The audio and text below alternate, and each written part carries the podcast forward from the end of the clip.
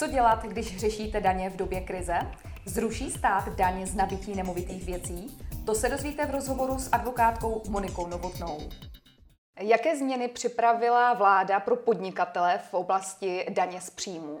Ty první změny se týkaly hned eh, takzvaných liberačních balíčků, které vydalo ministerstvo eh, financí. To znamená, neprošly legislativním procesem, ale skutečně se jednalo pouze o rozhodnutí ministerstva financí.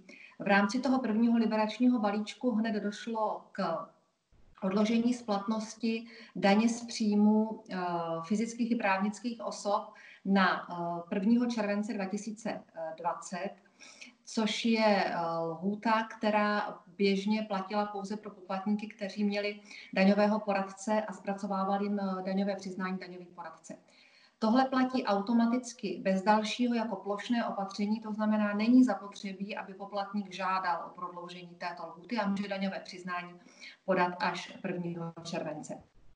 Druhá změna se týká zrušení zálohové povinnosti, která byla splatná v červnu 2020. 15. Eh, června tedy nemusí platit zálohu na daň z příjmu ani ti, eh, pro které by se jednalo o čtvrtletní zálohu, ani ti, o které, pro které by se jednalo o pololetní zálohu daně z příjmu. To jsou ta rychlá, rychlá opatření, která vláda udělala hned, aby podnikatelům ulehčila v cash flow a aby mohli získat tedy finanční prostředky na nějaké další opatření. Jak je to v současné době s elektronickou evidencí tržeb? To se dozvíte příště.